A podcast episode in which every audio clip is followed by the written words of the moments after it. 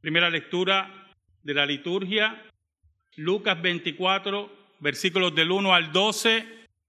Yo no sé cuántos han sido testigos de la cancelación de una boda. Yo sí he sido testigo. Hay gente que cancela una boda, ya algunas veces ya todo pago.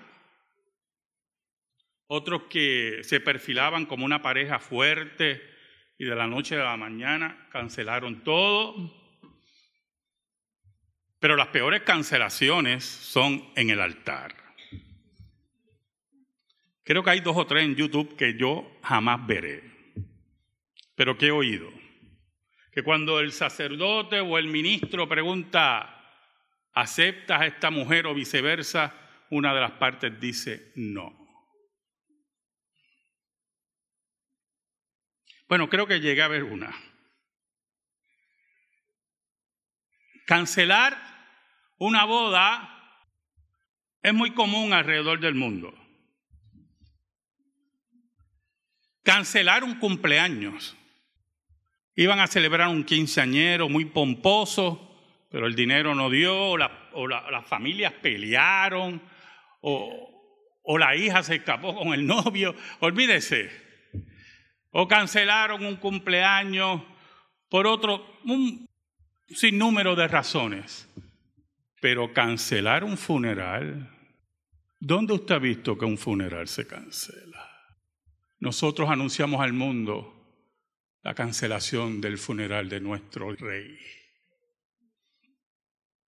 Que cuando el mundo creía que estaba muerto y celebraban en los palacios de los Césares, y de los falsos políticos, él estaba vivo. ¿Dónde usted ha visto que un funeral se cancela? Oramos. Gracias te damos, Señor.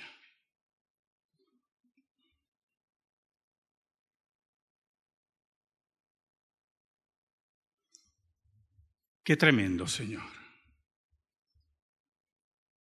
saber que tú estás vivo. Saber que la vida marca nuestras vidas.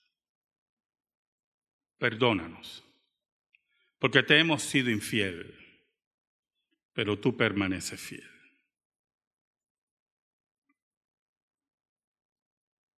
Escóndenos bajo la sombra de la cruz y que tu nombre sea proclamado.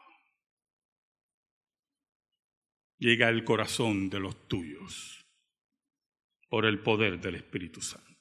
Por Cristo Jesús. Amén y amén. El versículo 1 y 2 del capítulo 24 de Lucas nos dice, el primer día de la semana, muy de mañana, vinieron al sepulcro trayendo las especies aromáticas que habían preparado y algunas otras mujeres con ella y hallaron removida la piedra del sepulcro. Ese grupo de mujeres que amaba profundamente a Jesús, que sus corazones habían sido traspasados el viernes y habían visto morir al maestro a las tres de la tarde, querían terminar su labor.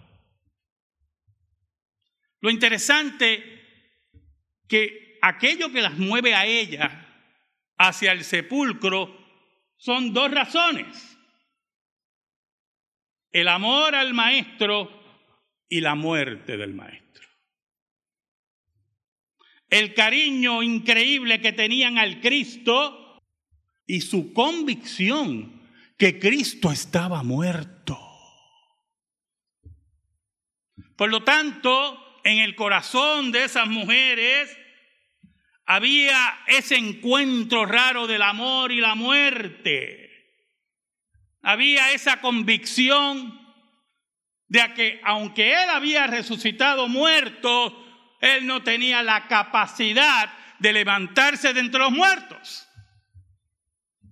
Su fe era todavía infantil, su fe estaba confundida, pero nunca su fe, escuche bien, denegó el movimiento, nunca se paralizaron. Quiero cumplir con el maestro, aunque sea en la muerte. Sus castillos maravillosos de Jesús se habían hecho polvo. Por lo tanto, se mueven hacia la tumba. Con todas las especias, con todo lo que tenían para terminar de preparar el cuerpo del Señor. Me imagino entre gemidos, entre lágrimas. Pero terminar su obra en forma perfecta, como ellos entendían que debían ungir el cuerpo del Maestro.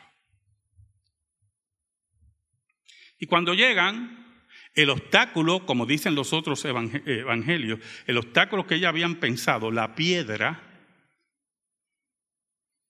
que era enorme, que la tenían que mover hombres. Pero aún más, la piedra que tenía el sello romano. Todavía nosotros no entendemos, muchos de ustedes no entienden lo que es un imperio con poderes omnímodos. Cuando usted le hablan de imperialismo, cuando usted oye esa palabra de imperialismo, lo oyen en medio de un imperialismo bobo, si podemos llamarlo así. El imperialismo romano era cruento. El sello romano implicaba que ese lugar estaba protegido por toda la fuerza y la ley romana. Y romper ese sello implicaba automáticamente la muerte. Olvídese de todos esos tribunales que hay en Puerto Rico y en los Estados Unidos, que son democracias así, algunas veces muy lapsas, donde hay 60 mil apelaciones para un grupo de sinvergüenzas. No, eso no es así ahí. Por lo tanto, cuando ellas ven, escuche bien, ven la piedra rodada,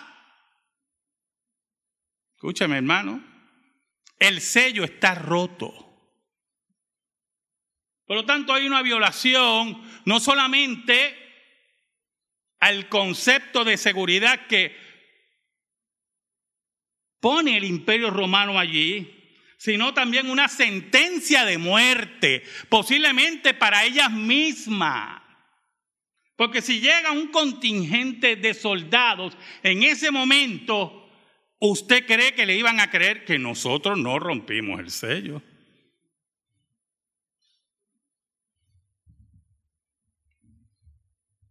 Esa era la situación.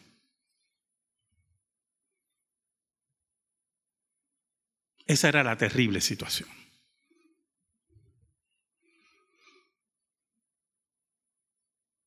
En el versículo 3 dice, y entrando no hallaron el cuerpo del Señor Jesús. Teníamos otro problema legal. Difícil, muy difícil. No solamente la piedra estaba rodada, el sello estaba roto, sino que aquello que protegía el sello, el cuerpo de un judío muerto, interesante cómo se movió todo un imperio para ponerle un sello a un judío muerto, no estaba. Por lo tanto, desde el punto de vista imperial, se había violentado toda la voluntad de los césares de los prefectos, de las órdenes del gobierno romano y aún más, lo que el gobierno romano quería proteger no estaba. ¿Sabe? El versículo 4 dice que ellas estaban perplejas. Debe haber sido una escena increíble, yo hermano. Mujeres mirándose, ¿qué pasó aquí? ¿Qué vamos a hacer? Y si hay alguna histérica entre ellas, posiblemente decía, nos van a meter presa, nos van a matar. Yo imagino la escena, yo, yo me imagino toda la escena. Debe haber sido una escena increíble. La histeria también le da a los hombres, ¿oyó? Oiga, y en medio de esa histeria y esa perplejidad, algunas veces cuando nosotros tenemos histeria y perplejidad en nuestras vidas, allí, allí en medio de eso, Dios envía el auxilio. El Dios que no abandona. El Dios que no se retira. El Dios que está vivo. Mire cómo dice el versículo 4. Aconteció que estando ellas perplejas por esto, he aquí se pararon junto a ellas dos varones con vestiduras resplandecientes. Para que no hubiera duda, no eran dos soldados, no eran dos funcionarios del imperio raquítico de Roma frente a Dios. Aquel que mataba, así era el imperio romano, aquel que asesinaba se enfrentaba al creador de la vida. Y allí en ese sepulcro había sido derrotado.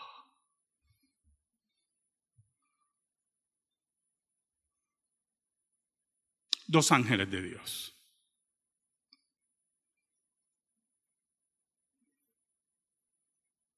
Su perplejidad se convirtió en asombro, en el asombro divino.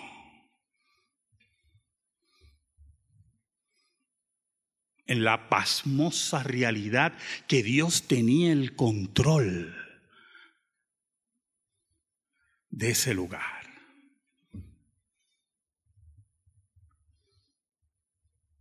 El versículo 5 tiene una verdad interesantísima. Y como tuvieron temor, miedo, miedo, hermano, yo tenía una maestra de español, excelente maestra de español, excelente maestra de español. Lo único que siempre estaba como rabiosa, sinceramente, hermano. Y, y entonces, por lo menos a mí, me creaba agriedad. Porque esta señora siempre está molesta. Quinto y sexto grado, me acuerdo como ahora. Quinto y sexto grado. Entonces, cada vez que iba al salón, iba con temor. Iba a aprender mucho, era tremenda maestra de español. Son maestros de escuela pública, una cosa, pero siempre tienen un coraje encima. Y no las podía molestar porque el reglazo venía. Me dio unos cuantos y algunos los consideré injustos. Dios la tenga en la gloria. Oiga, pero lo interesante, ustedes están mal, muy mal, hermano. Muy mal. Están levantando falso testimonio en su cabeza. ¿Allá? Oiga, lo interesante que ella decía, en los corajes que le daba, porque le daba unos corajes, pero una cosa tremenda, no voy a decir apellido porque el mundo es muy chiquito. en una discusión que tuvo ahí con otra maestra, bueno, aquello fue un revolú, y yo con mi hermana allí sentado en el salón, Dios mío, yo, y ahí me le va a dar con uno, olvídese, yo siempre he preocupado con esa maestra. Si le pregunta a mi hermano, olvídese, tiene que darle una pescosa que se calle, porque va a seguir insultándola por allí, pero mi hermana no conoce al Señor, ¿verdad? Oiga, y en esa discusión ella dijo, al único que yo le tengo miedo, decía ella, es a Dios. Y después rectificó. Y no es miedo, es respeto. Ahí está su error. Ahí está su error. Porque es mejor que usted le tenga miedo a Dios. Porque si usted no respeta a Dios, es mejor que le tenga miedo. Si usted no le cree a Dios, es mejor que le tenga miedo. Y si usted no tiene reverencia al Dios verdadero, es mejor que usted le tenga miedo. Y allí estaban esas mujeres con gran temor, con miedo, dice el original. Porque frente a ellas había una manifestación angelical donde iba a proclamar la vida del maestro. Oiga, mire cómo dice, y como tuvieron temor, miedo, y bajaron el rostro a tierra, reverencia, reverencia. Cuán terrible es este lugar. No es otra cosa que casa de Dios y puerta del cielo. Bajaron las cabezas frente a estos ángeles. Y dice el versículo 5, les dijeron, ¿por qué buscáis entre los muertos al que vive? Oiga, hermano, una señal de la falsa religión es el culto a la muerte.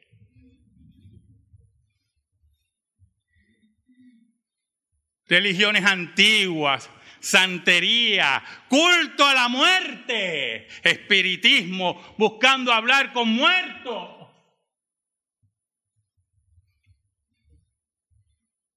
El culto a la muerte es contrario a lo que expresa la escritura. Nuestro Dios es el Dios de la vida y aquel que controla la muerte. Por eso los ángeles le dicen, ¿por qué ustedes buscan? ¿Por qué ustedes le rinden culto a la muerte? Él está vivo. Pero lo interesante es lo que ellos tuvieron que decir en el versículo 7 y 8 diciendo, es necesario que el Hijo del Hombre sea entregado en manos de hombres pecadores y que sea crucificado y resucita el tercer día. ¿Usted sabe esa oración ahí, hermano? ¿Usted sabe esa oración que dicen los ángeles ahí? Cristo la repitió varias veces a los discípulos. Varias veces. Y no querían oír.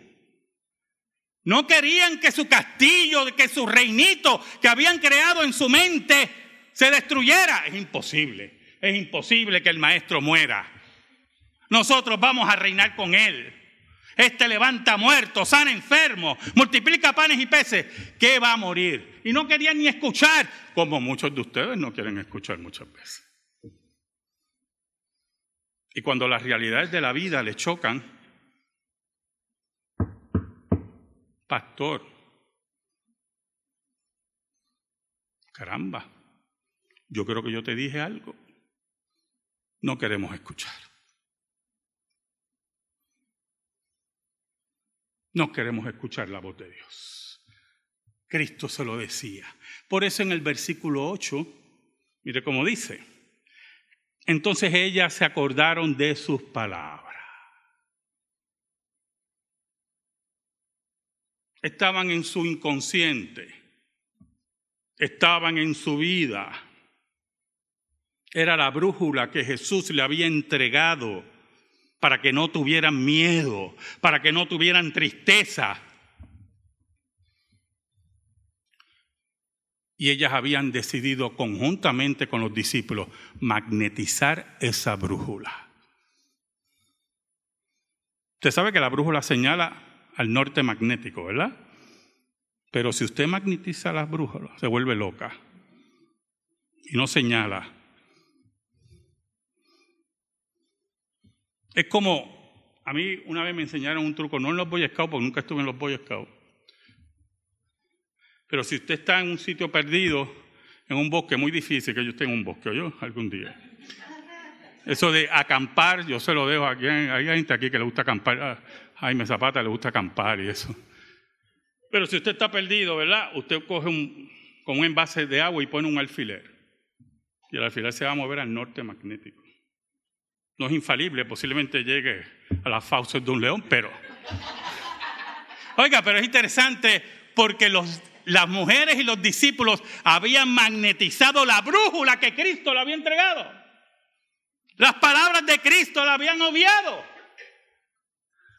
Y ahora recordaban las palabras del Maestro. Oiga, y eso fue una revolución en su vida y se alegraron tremendamente. Lucas, el relato que hace Lucas es bien resumido, yo, como un periodista al fin. En otros relatos nos hablan y se concentran en María Magdalena. Pero es interesante porque el versículo 9, ella, ella se, se pusieron eufóricas. Y volviendo del sepulcro dieron nuevas de todas estas cosas a los once y a todos los demás. Eran María Magdalena y Juana y María, madre de Jacobo, y las demás con ella, quienes dije, dijeron estas cosas a los apóstoles. Mira lo que ha ocurrido. Fuimos al sepulcro, la piedra estaba movida, el sello estaba destruido. Me imagino la preocupación de los apóstoles. El sello está destruido. Pero escucha, escucha. Y el cuerpo no estaba. El maestro ha resucitado. Porque hubieron allí dos enviados de Dios. Y nos dijeron que Él vive. Él vive.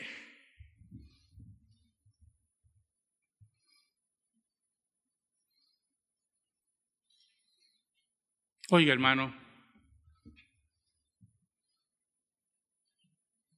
El versículo 11 nos dice que los apóstoles y los que estaban allí, no solamente los apóstoles, consideraron a esas mujeres locas, literalmente. Lo que pasa es que Reina Valera lo pone bien bonito, mas ellos les parecían locura las palabras de ella y no las creían. Y si se encuentra con una persona como yo, que me pongo cínico, le digo, vean que aquí tú tomaste esta mañana. ¿Tú desayunaste bien? Oiga, y empiezo, y le empiezo a cuestionar, y ellos estaban, mira, estás loca, estás tan loca. Mire qué confundidos estaban esos hombres. Habían sido, habían caminado con Jesús. Habían visto milagros que usted y yo no hemos visto.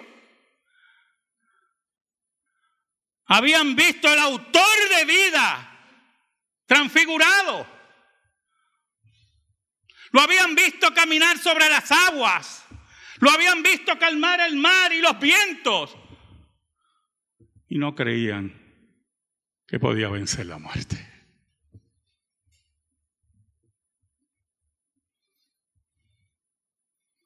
Así es nuestra fe. La fe de su pastor y la fe de ustedes. Nuestra fe sigue siendo frágil. Y podemos ver grandes obras en medio de nosotros. Y cuando llega la hora de la crisis, que vemos que el imperio ha sido retado, nos preguntamos, ¿y ahora qué hacemos? ¿Y ahora qué hacemos? Así es nuestra fe, hermano. Nosotros somos el sello romano. Nosotros somos la piedra que no se mueve. Así era la fe de esos hombres, de esas mujeres frágil y sin acción. Pero había uno que ustedes conocen muy bien, un hombre impetuoso, un hombre que a pesar de todo amaba a Jesús. Un hombre que, como lo dijo Jesús, llorado para que tu fe no falte. El versículo 12 dice, pero levantándose Pedro, corrió al sepulcro. ¿Usted sabe lo que dice el Evangelio según San Juan? Que fueron dos los que salieron corriendo. Y algunos creen que el otro era Juan, uno de los evangelios dice que es Juan. Pero, escuche, Salieron los dos juntos, dice el Evangelio de Juan, los dos juntos, corriendo. Pero el otro se le adelantó a Pedro. Corría más que Pedro. Posiblemente era más joven que Pedro.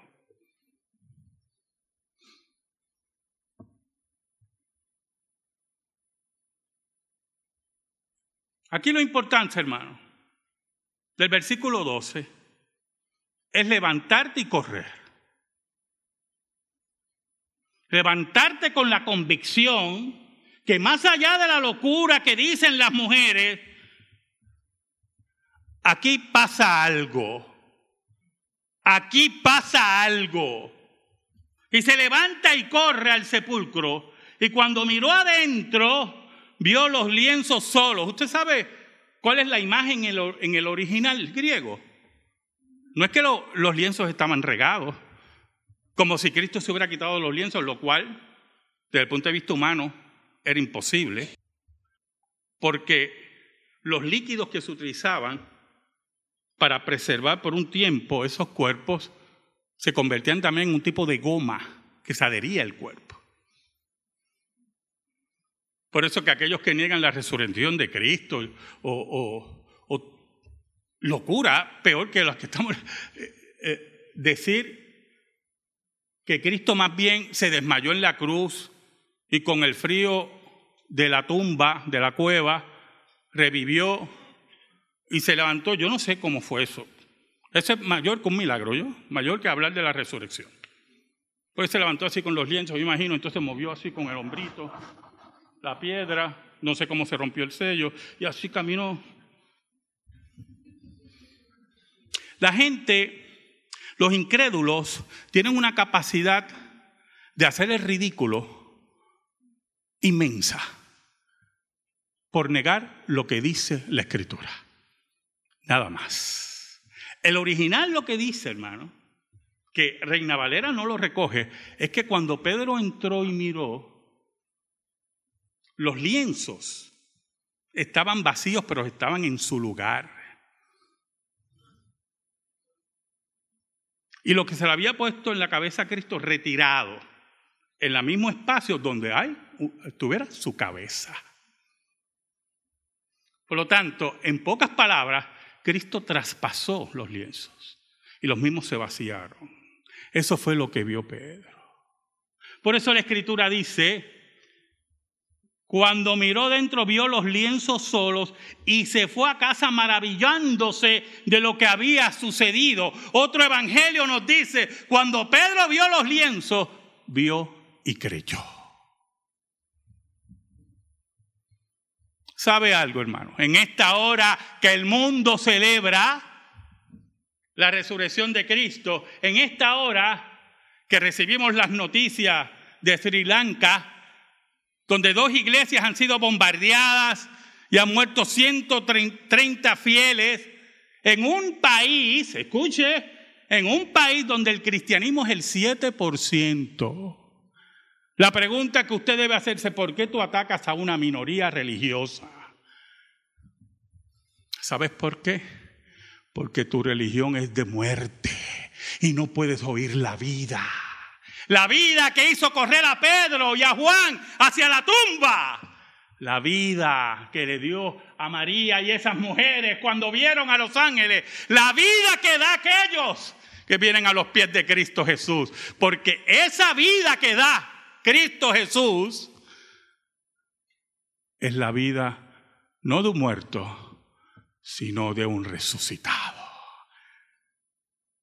Es la vida de Dios.